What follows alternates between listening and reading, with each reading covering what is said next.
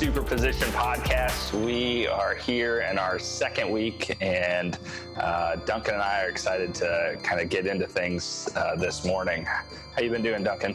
Good, good. It's been uh, it's been another week of redefining paradigms and, and rethinking just how to do life uh, while trapped at home. But uh, but just to add to that, um, I'm an introvert, so while I say that, not much has really changed. Um, yeah, yeah, yeah. So, do you, do you like the fact that you're home then? I mean, because you're home for your job a lot of anyhow, right? I am. Yeah, I am. Now, and now, now though, you might have more family at home, so that actually might be. It's weird in that sense where I'm not used to having a human presence around me 24 seven. Um, I mean, even even shopping has has radically changed in this process. So I think in that respect, it's very different. But um, it's in certain respects very different, and in others, not so much. Yeah, yeah, yeah. Well, I I'm binge watching a lot more shows as I'm doing stuff. So I'm somebody I can work while I have something going on on the side. So uh, like I finished like I had all these like shows that I had watched parts of and I hadn't finished them and now they're all they're all just knocked out. So so that's good. That's a it's a good time for television. But you're one of the reasons why the internet is so slow these days. Yeah, that's probably true. It's probably my house exclusively actually. Uh, so between myself and my five year old, my five year old can consumes more. I don't even know how he consumes the amount of stuff that he does, but I think he has slowed Disney. Uh, he made Disney Plus, you know, slow for probably the nation just by himself this week. So, but it's been oh, pretty man. amazing. So, so well, yeah, definitely things are changing. Uh, the the first story that I have for today is like um, that I, I saw that uh, a little while ago some some places and uh, particularly i saw an article on cnn that was talking about how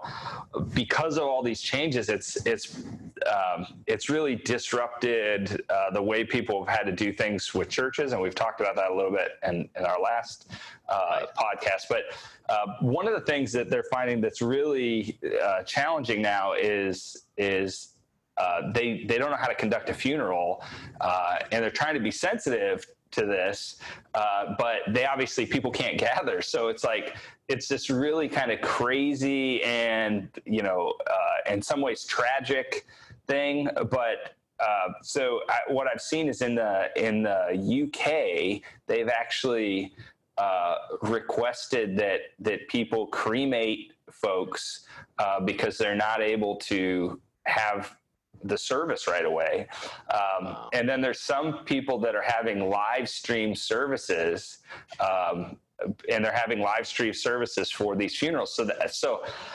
I don't know about you, but to me that that's pretty rough, right? Like how, how um, like right now we we're not even i mean we have this stay at home order right in florida so it's like um, I, i'm not sure how how you'd even do that at this point and you know, to help people to grieve. Obviously, when we have funerals, they're for the folks who are still present, uh, but trying to figure out what that would look like and how that would work is is you know a real challenge. And so, um, you know, I don't know. I, I, it's it's been interesting to uh, see how that how that works. I mean, what what do you think about that kind of uh, you know about about moving to online like that?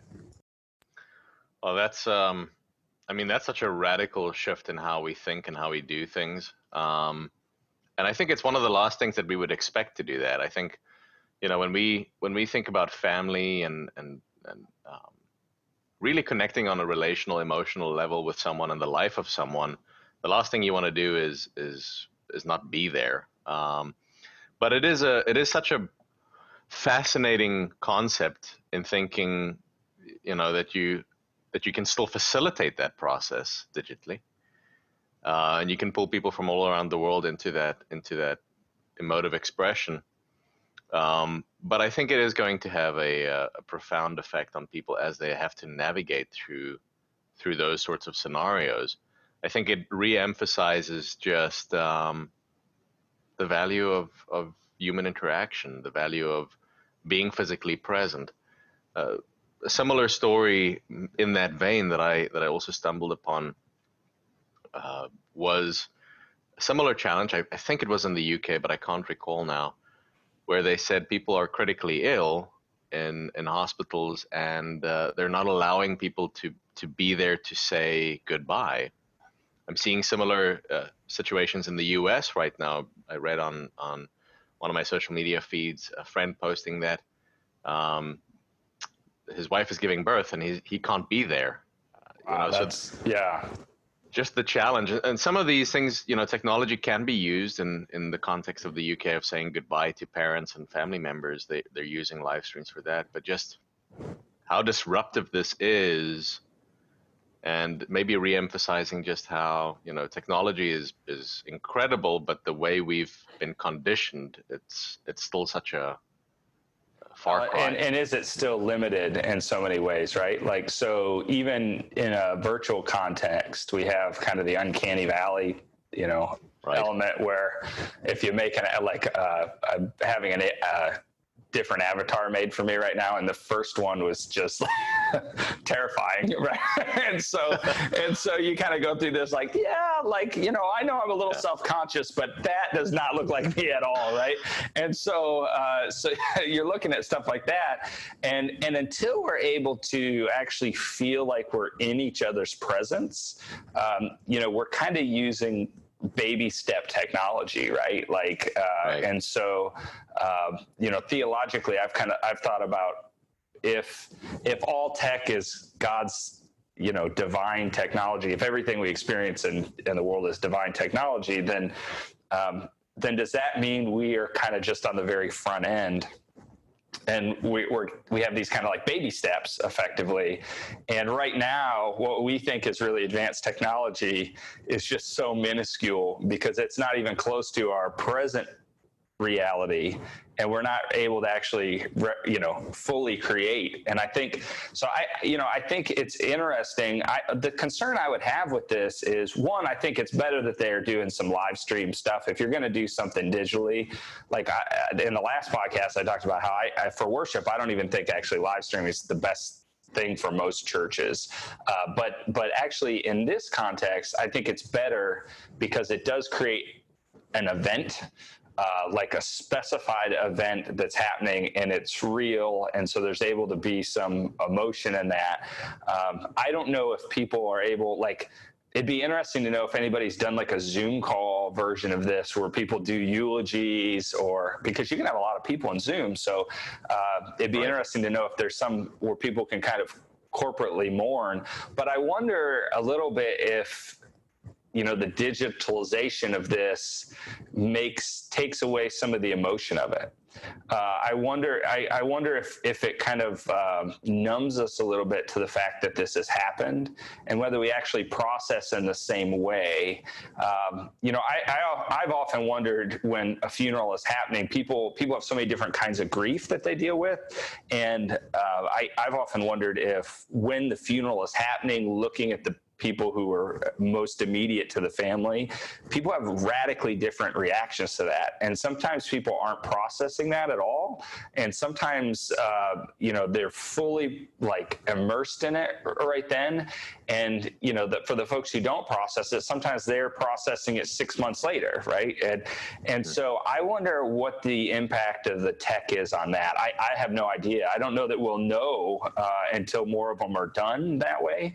Um, you know, but I wonder if, you know, I I've really been um, one of the things I've been concerned about is, you know, we certainly need to quarantine and and self isolate. Uh, on the flip side of that, I also wonder what the status of people's mental health is going to be three months into this, uh, because there's a if if you know, if folks aren't like you, where they're used to working at home, you know what I mean? Like, because it's a real shift to work for home, and I've worked from it home in, in prior circumstances, but um, you know, like my wife last week was really having a challenge with that shift, and it's an adapt and it's adaptive thing to be able to go, wait, what is happening to me right now? And I can't interact with, and so if your first interaction of that, like if you were on the front end of the pan- pandemic and you got stay at home orders and then you had a family member die or right before a family member die, you have all that stuff cumulatively thrown on top of it. You know what I mean? And boy, I, I, don't know how that's gonna. I don't know how that's gonna play for people. Uh, I almost wonder. Then the other thing is, is if you postpone these. So, not talking about coronavirus, like put coronavirus aside, there's like 7,000 deaths in the US a day. Uh, so, just for other reasons, more than that, actually. So, so, you know, if you postpone all those funerals for however long, then imagine what that's going to look like. Like uh, it's then you have all of a sudden it's like you have uh, this very complicated grief process that's happening and all these people i wonder if it'll just be like oh yeah another funeral today oh yeah another funeral today to a point where it almost minimizes right. other people's grief they, they feel disenfranchised in their grief at that point so so I, I think this is a super like complicated thing. I think it's really important for people as they're talking about uh, as they're talking about how they're doing to like really recognize the fact that we're all dealing with different levels of grief and uh, how are we going to process that and there's some ways that um, there's some ways that digitally uh, it's it's maybe not the most effective thing right now for us and and so you know figuring out how we can how we can help each other in that is is really important um, so because I, you know, you can't hug people, right? Uh, you can't yeah. you can't do the things you would normally do. You, you, wouldn't. I mean, now it's like you're afraid to send flowers to people because you don't want to send them. You know what I mean? Like, uh, so it's like the things you would do to show you care aren't aren't in the same way. So you can call and you can talk, um, but we we have really we have it's been more than just isolation in our house. It's it's sensory isolation in some ways too. And so absolutely. um, really really tough thing. So so uh, anyhow. Wow.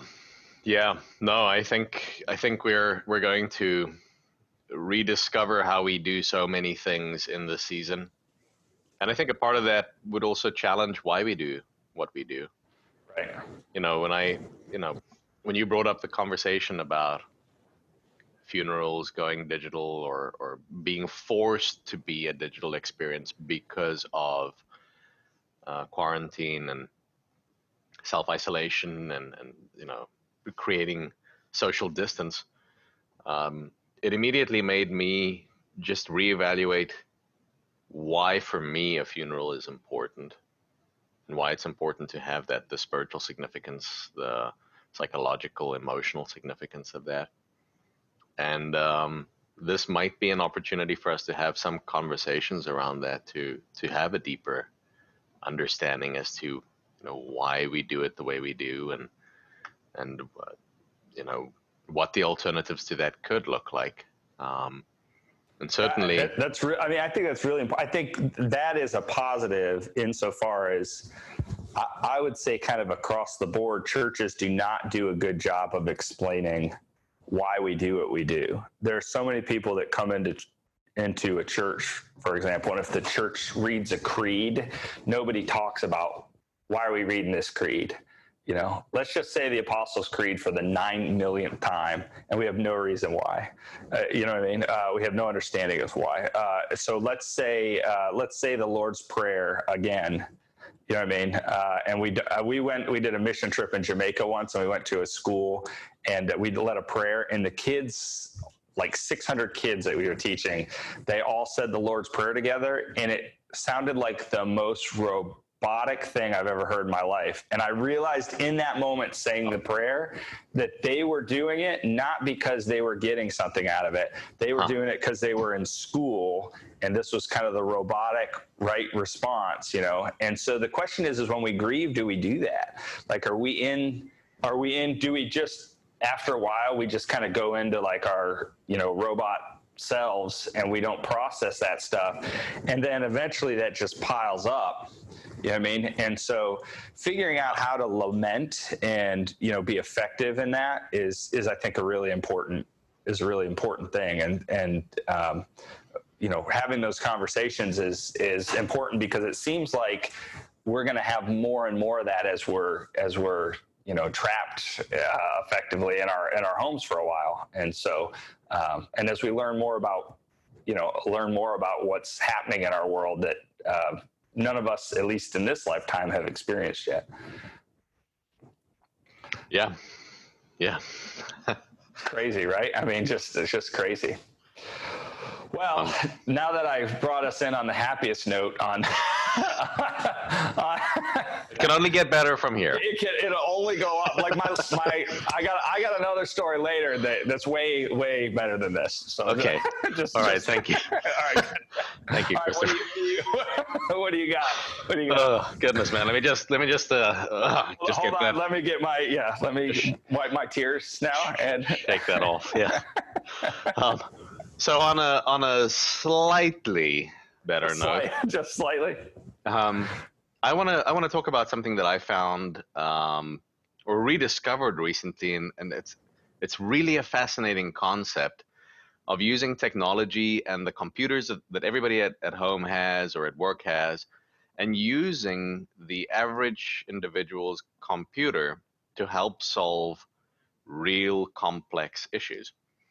And so there is this technology developed by uh, the University of Washington um, and uh, Berkeley in distributing large sets of computational problems across a vast network to try and solve a bigger problem. So they would take a, a big challenge. Initially, this was developed to to um, to crunch uh, interstellar computations, finding other worlds, finding uh, life beyond the stars, and uh, I think Matthew McConaughey. Yeah. Yeah.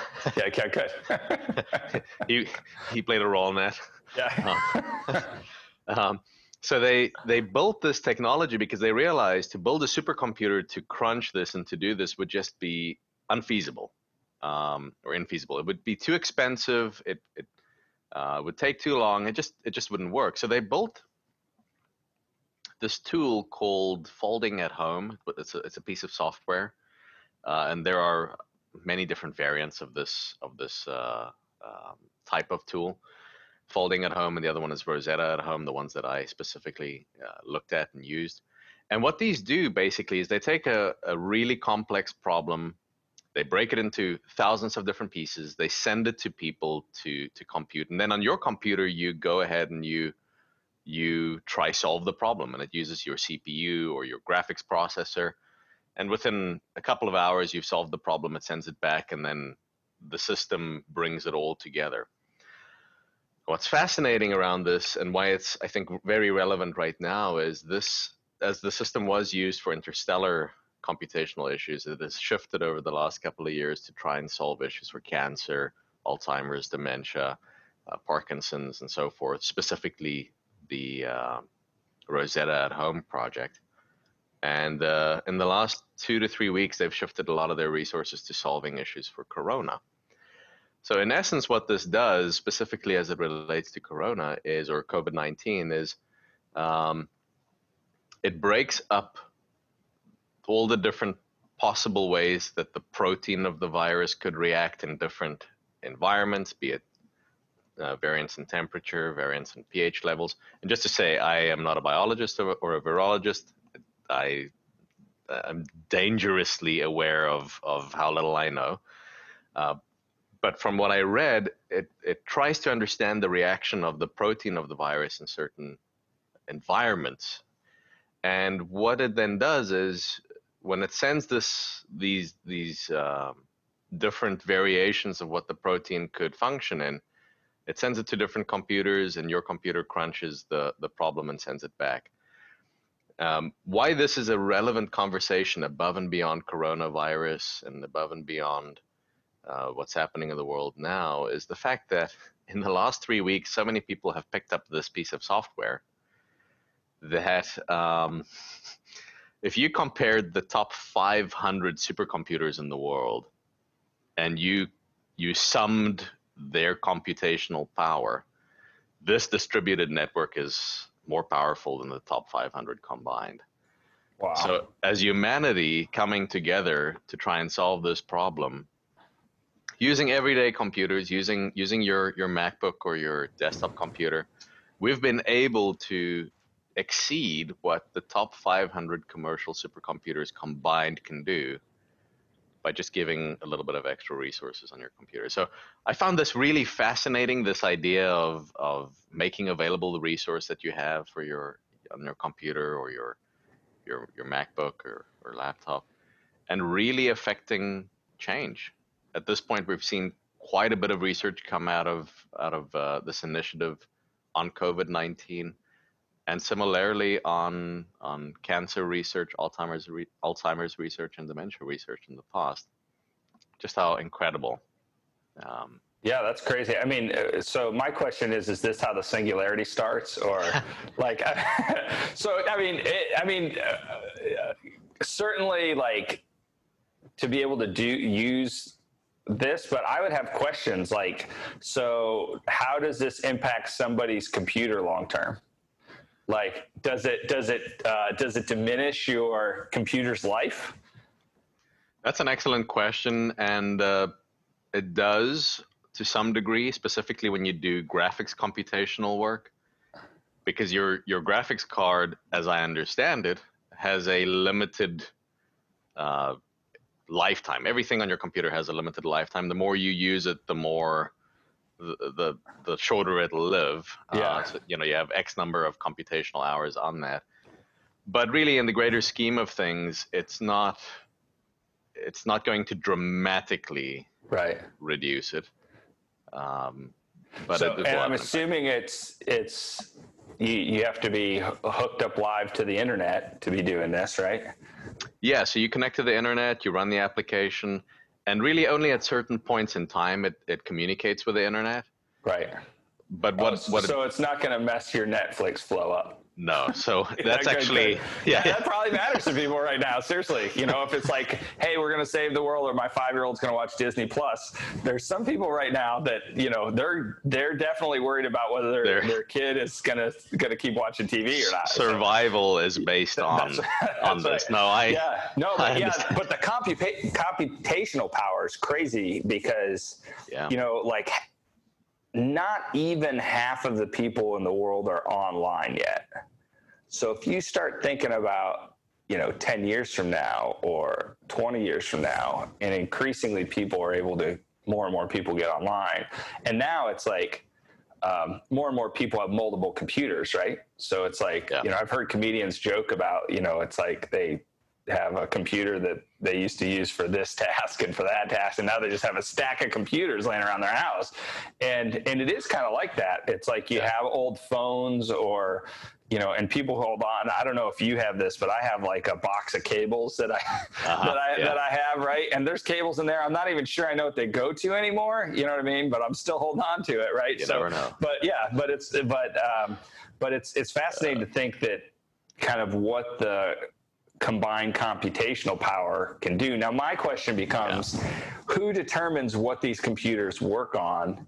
And the more common this becomes, do people get to vote on what they think are the bigger problems that get to you know what I mean? Like, is it something like everybody says, well, you know what? Uh, we actually want to work on cancer research as opposed to, or we want to dramatically uh, improve life expectancy.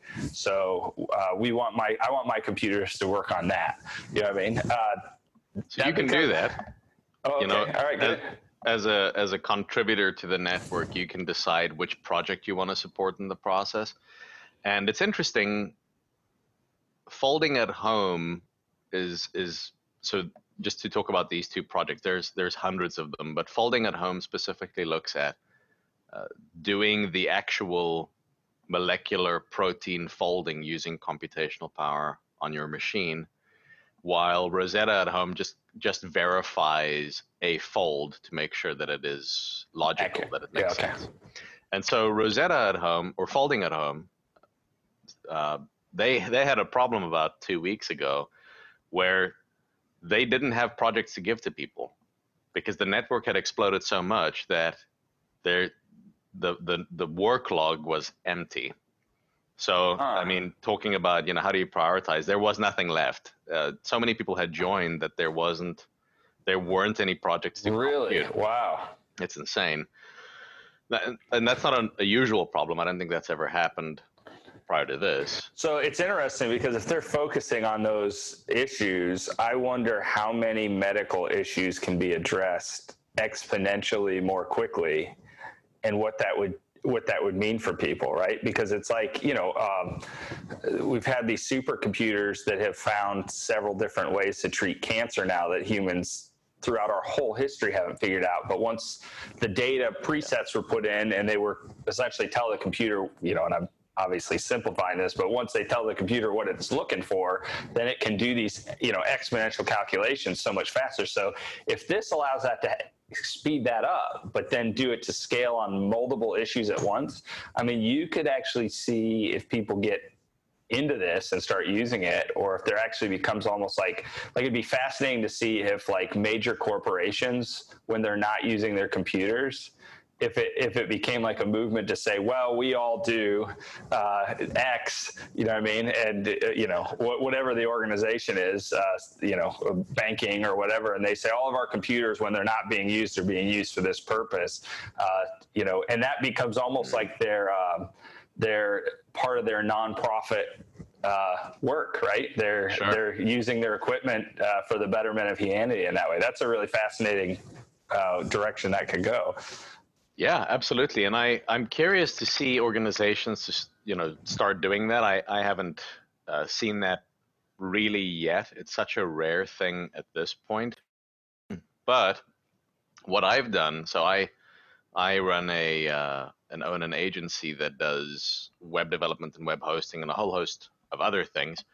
But specifically on the web hosting component, I I um, I oversee couple of servers in the United States. And the nature of what we do with those servers means that they're very memory intensive, but not CPU intensive.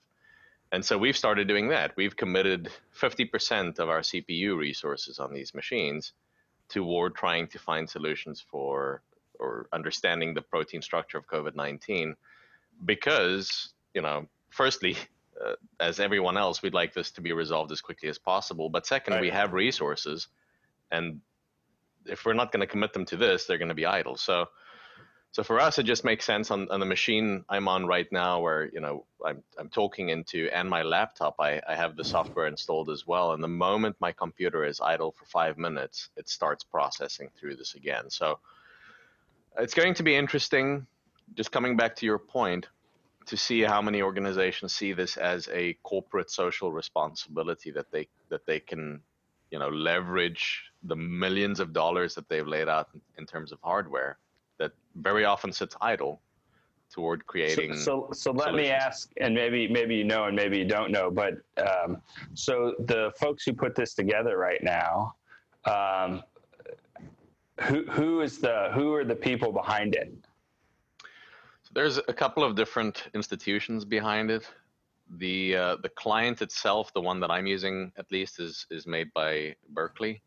Okay. The um, I can actually quickly pull that up. Actually. Yeah, that's that's interesting because I mean, part of it would be is people would start to wonder, like, well, okay, so is somebody going to profit off of this in a way? You know what I mean? Where uh, yeah, they're they're helping to fix something, but then they develop a monopoly, right? So you've seen some of these folks who uh, have you know found drugs that help so and so do whatever, and then you know it's like big pharma type mentality. They you know they overcharge or gouge people on the pricing for it, and so sure. it, interesting to see how they. Um, do that, and I know a lot of universities, for example, have have really moved towards creating sustainability by leveraging their research labs to create products uh, that actually make money. You know what I mean? And and so and some of those they keep in the nonprofit, and some of them they spend them out in the for-profit. And so just kind of a fascinating thing for people to be thinking about, like um, because it may not only be like, hey, people want to do this, but again, it may not just be, hey, I want to vote for this project or that project and maybe people want to start supporting specific, you know what I mean? And uh, that becomes really interesting because all of a sudden those things can get politicized pretty quickly, I would imagine, right? Um, yeah. yeah, be, sure. It'd be it'd be cool if there was, uh, and this is where it would be interesting for me to see the church get into these kind of fields, of, and you know, and and churches that have kind of the resources. Now i know this is like experimental stuff right that you have to get way into it down the road but but churches start kind of leaning in those directions to say well how are we going to be engaged? Uh, not to say that they're they're trying to be the scientists uh, but uh, to say how do we have some kind of ethics board where we can help to uh, encourage people to come alongside projects to to know there's some kind of ethical standard you know being implemented with the data that we're helping to create because because i could see churches uh, this would be like particularly in this time a lot of churches don't know what to do missionally right? So their their worship and their mission have kind of all become one thing. And now there's an opportunity with something like this where actually it's like well everybody at home could do their part to help fix you know what i mean? Uh, and those kind of missions could be like hey let's use the common stuff that we're that we're already using to you know help help better the world uh, and so uh, a real sustainability potentially in that if we if we kind of get in that mentality but. Yeah absolutely. Absolutely. Um, i think there's a lot of avenues for people to get involved for the church to get involved the corporate church uh, the big c church. Um, but just to answer the, the the initial leading question to that i think in terms of monopolizing this, in terms of of uh, abusing this, you know, even going that far, it's uh, at this point it's open to researchers to submit stuff, and there's multiple projects. So if you're not if you're not happy with what Rosetta at home is doing, you can join one of the other yeah hundred yeah. plus projects that do yeah. similar work. Um, so I like that. I like that universities are doing it. It's not to say that universities aren't big businesses, but the reality yeah. is, is they do have the resources, uh, and they are training people who will go out and create entrepreneurial opportunities. So I, I think that's good. You know, it, it's a a little easier to get behind, I think, a university doing it than a mega corporation, uh, quite frankly. And people sure. seem to have, whether it's a result of their you know college football or uh, uh, basketball you know ambitions or uh, support they do have they do seem to have loyalty to their their academic institutions that they went to. So particularly big schools that do this kind of work. Uh, so, so that's interesting interesting to see. Well hey i, I have something that's uh, far less um, far less grim than my first article. And we don't have to worry about it creating any kind of singularity uh, opportunities. Oh, There's no, okay. I, well, I don't know. You might be able to figure out some kind of ethical uh, issue on this, but uh, but I saw that the Dallas News uh, they put that yeah. in Arlington there's a church uh, that is really concerned that their Easter egg hunt this year has been canceled. So, you know, I, I don't know if the ch- you know churches you've gone to have done Easter egg hunts uh, in in the past. Uh, mm-hmm. Uh, is is when you're in South Africa was that a big or Easter eggs a, a big thing in South Africa?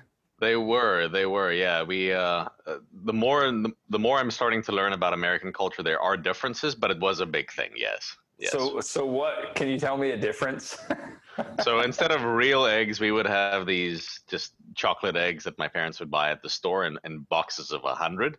Yeah. Okay. And uh, would and you they hide would, those? They would hide them. Yeah. Well, you know we don't hide real eggs, right? Oh, okay. no, no, no. no. We're okay. Not like, we're not like wow. yeah. I mean, because think think about the the oh, think goodness. about the aftermath if if if you miss some like like a couple weeks in and it's like your backyard smelling yeah. like terrible or the church the church I, grounds are like what is that smell? Yeah, I didn't think about that. Yeah. Yeah. Yeah. No, no. We use plastic eggs, but it's actually like a pretty to do big to do because you know they'll like get like uh, churches I've been at, I've been at a couple bigger churches, and so we do stuff in the like local park, and we okay. literally have to have like heats for kids, right? Because there's so many kids come if you advertise for these things. Yeah. And like I've been at them where they've gone really well, and I've been at Easter egg hunts where they go very poorly. I mean, they look kind of like Lord of the Flies, and you know, I mean, it's like they're kids crying. Uh, it's like Oh, toddler fight club, uh, and Oh, they're wow. you know it's just like it, you know, and and sometimes kids don't get an egg if too many kids show up. So then you know, I mean, there's there's all sorts of like good Fine old balance. fashioned good old fashioned church drama involved. It's Sure. like uh, it's like uh, church league softball. There's always a fist fight somewhere in the midst of it, right? So with all oh, hitting each other with all our Christian love. So. Uh. So this church is concerned about that they can't have their their Easter egg hunt, and so what they decided to do is uh, uh, Tate Springs Baptist Church. They came up with an idea uh, to try to figure out how to virtually do one, and so they are going to Okay. have uh, Easter egg hunt in Minecraft. So they have created it in Minecraft, uh, and they're they're gonna they're gonna launch it. So my question would be so there's there's you know not I wouldn't say a ton, but there are you know are some people doing video game ministries out there. Um, my question would be: Are we going to see more and more of this as people are online? Uh, obviously, streaming platforms are huge, right? And Yeah. and like I think 11 million plus people go to Twitch a day. It's probably more than that now, and so just tons and tons of people go. But um, you know, our church is going to start leaning into this more and more. And and the larger question is is how do you focus on what you're going to do at that point? Because like, you know, do how many of your kids know or play Minecraft? Right? It it is kind of a targeted audience at that point. It's not like I mean, even when my you know my my son was little, like I, he was tiny, and you could stick him right in front of an egg, and he picks it up, and he gets the concept, right? But you know, if they're super little, they're not going to be on Minecraft, and then yeah. and then you know, and thank goodness we didn't give him real eggs, or as that would have, Amen. dude, I love it. I didn't love know. it. It's awesome. That's what this show's all about, right? So that's so so. Oh so- my goodness. it's epic.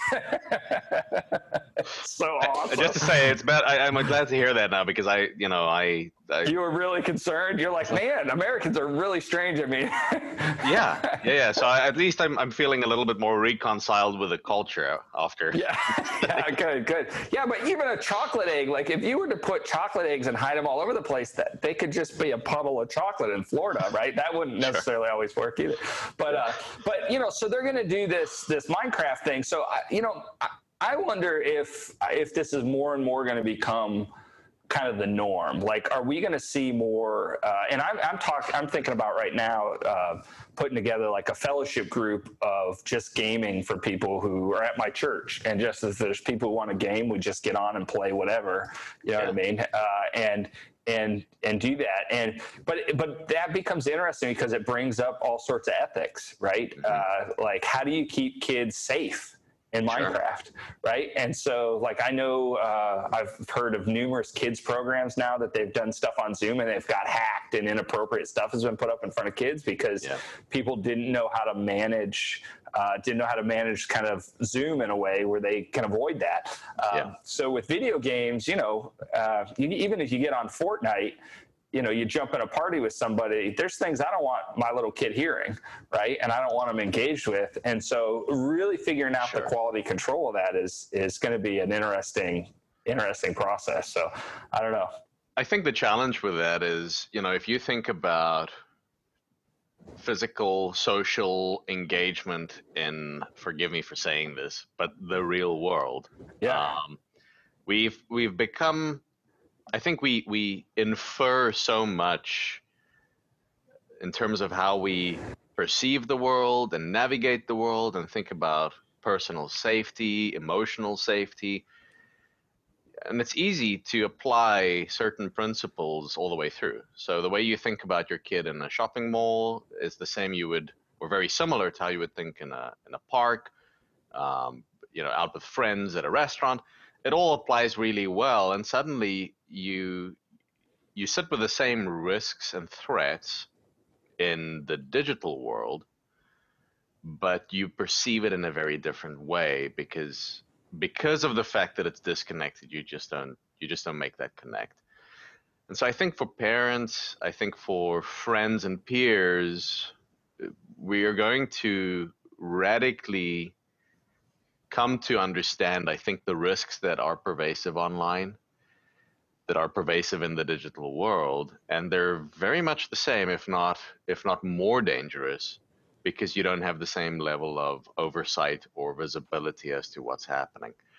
So I think it's going to be a really interesting season, but it, but it is a double-edged scenario because I think it's it's beautiful in that we're going to have virtual worlds, digital worlds for people to come together and to have fellowship and have friendship and have meaningful conversations and have fun uh, in a in a world that is fantastical and and, right. beautiful and just something else, such a uh, in many respects a divine overflow of creativity.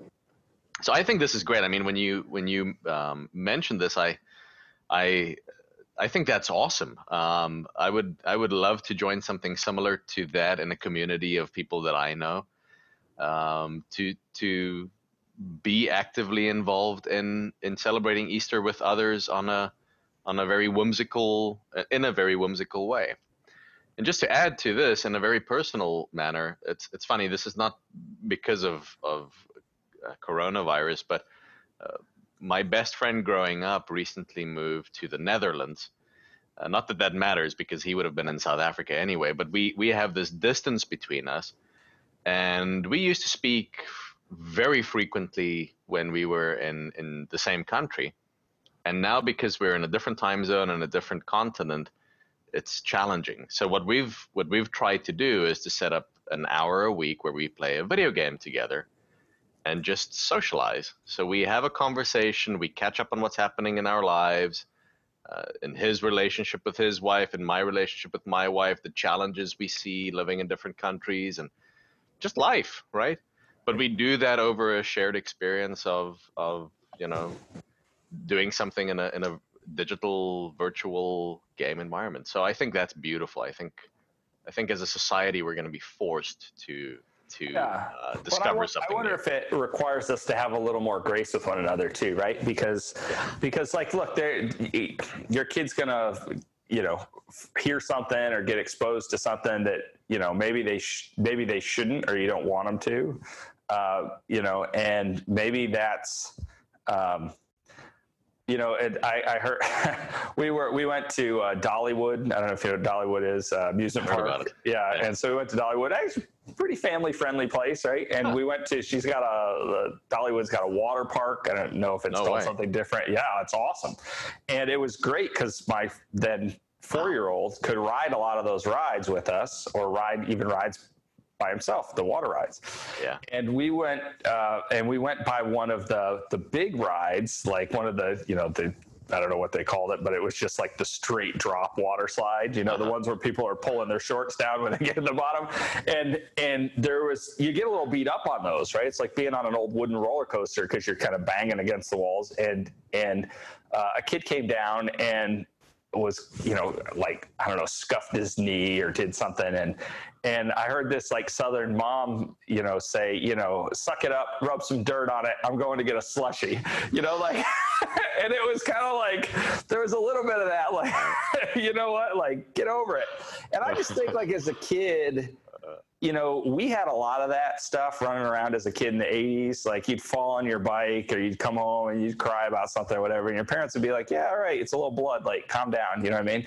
I, I think there's, there's a digital version of that, right? Where there's some of that stuff where it's like life is going to seep in and where we're to go we're to have you know i don't know what it is rub rub some pixels on that you know and suck it up. But but there is some kind of version of that where it's like yeah well that's unfortunate. We didn't want that to happen. You know what i mean? But um, but life's to go on. You know what i mean? Yeah. and you're to see a lot more of that in life anyhow. And then sure. as we go we try to figure out well how do we how do we create you know the environment so that it's the most helpful for people as as we're going but but it it it takes away a little bit of the bubble wrap that we've wrapped all the way around ourselves you know and so yeah. uh, and maybe that's why it's scary but it's also also why it's exciting too you know and and yeah. to figure out you know how are we gonna how are we gonna be in that process so i think just on that you know the, the it's such a fine balance and absolutely i think people need to have grace and people i think are afraid of understanding where to have grace in this process um, and realizing that you know it's life. Life is going to happen. You know, you're gonna your kid is going to be exposed to someone saying something in a Minecraft server that you know might not be 100% uh, aligned with how you think or feel about things but that also happens on the playground at school right.